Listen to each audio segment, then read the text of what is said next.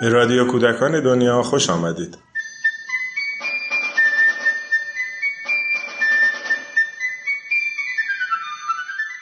سلام. شکر خانوم در پانزدهمین قصه از این مجموعه قصد رفتن به مشهد می‌کنه. ماجرای این قسمت رو با صدای خانم شکوفه رضوی و خانم مریم چناری و با لحجه شیرازی میشنویم.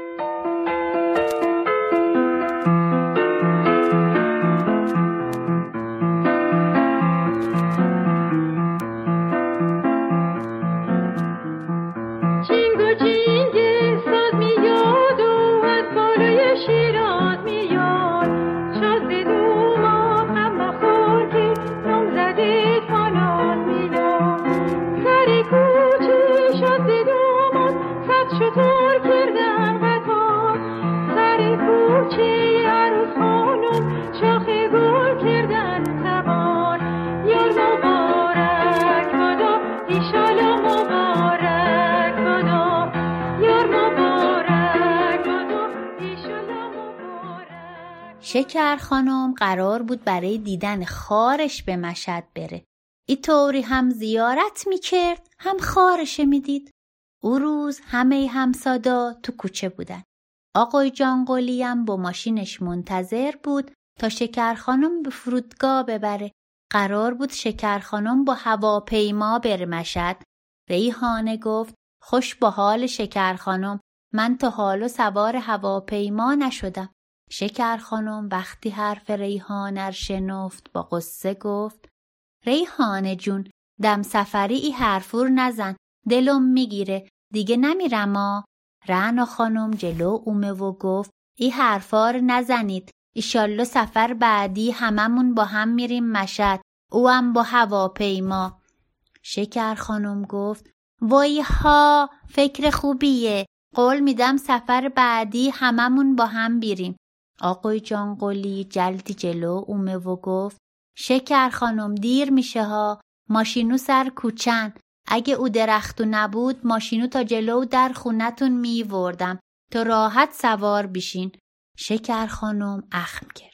بازم درباره او درختو حرف زدی؟ اصلا نمی‌خوام من ببری. خودم ماشین می‌گیرم میرم. آقای جانقلی با ترس گفت من که حرفی نزدم. فقط معز راحتی حال شما ایر گفتم. شکر خانم یه زی جلو رفت و گفت نمی‌خوام به فکر من باشی. بدو دیر شد. همسادا تو کوچه بودن. شکر خانم بهشون خدافزی کرد و از زیر قرآن رد شد. خانم صبوریم پشت سرش کاسه آبور ریخت. بعدم سوار ماشین آقای جانقلی شد و رفت. وقتی شکر خانم رفت ریحانه دلش گرفت. افسانه هم همتو همه بچه ها از هم موقع دلتنگ شکر خانم شدن. علی پرسید شکر خانم کی برمیگرده؟ افسانه جواب داد یه مای دیگه.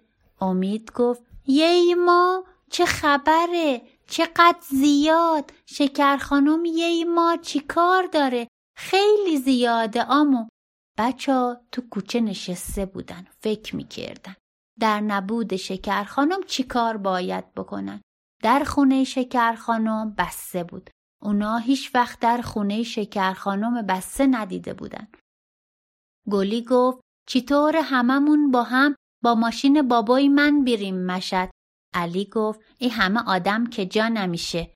خب با مینبوس میریم. مثل هم موقع که با مینبوس رفتیم باغ آقای رئیسی یا؟ ریحانه گفت بیاین بهش تلفن کنیم. شماره تلفن خار شکر خانم استدم.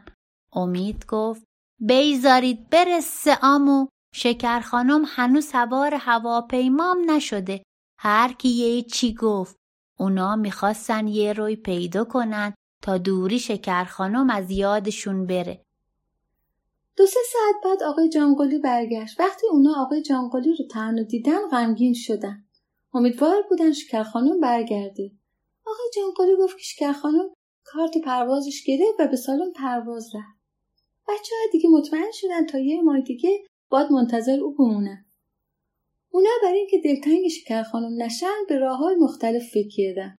قرار شد هر روزی که از بچه ها برای شکر خانم نام بنویسه و نامش رو هم برای بقیه بخونه. قرار شد هر روزی که از بچه ها از خونهشون به شکر خانم تلفن کنه. و احوالش رو بپرسه. قرار شد بچه هفته یه بار برای اون نقاشی بکشن و پست کنن. هم فکر می‌کردن یه ما خیلی زیاده. نمی‌تونستن این همه دوری او رو تحمل کنن. او روز از کسی حوصله بازی نداشت. فقط کنار هم نشستن و از خاطرها شکر خانم حرف زدن. کم کم هوا تاریک شد و همه خونه هاشون رفتن. گلی هم که خونهشون سر کوچه بود آروم آروم به راه افتاد. سر کوچه کنار درخت و خانم رو دید. کم جلوتر رفت و خوب نگاه کرد. نمی‌تونست باور کنه. شکر خانم بود. با تعجب جلو رفت و گفت شکر خانم اینجا چی کار می‌کنی؟ شکر خانم چندونش رو آروم می‌کشید.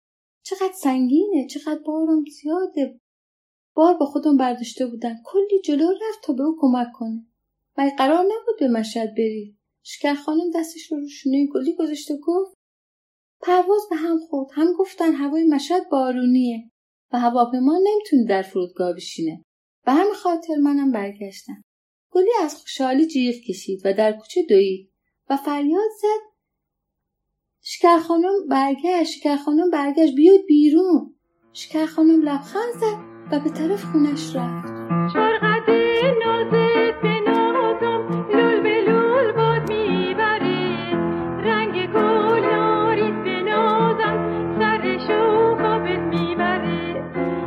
behaczy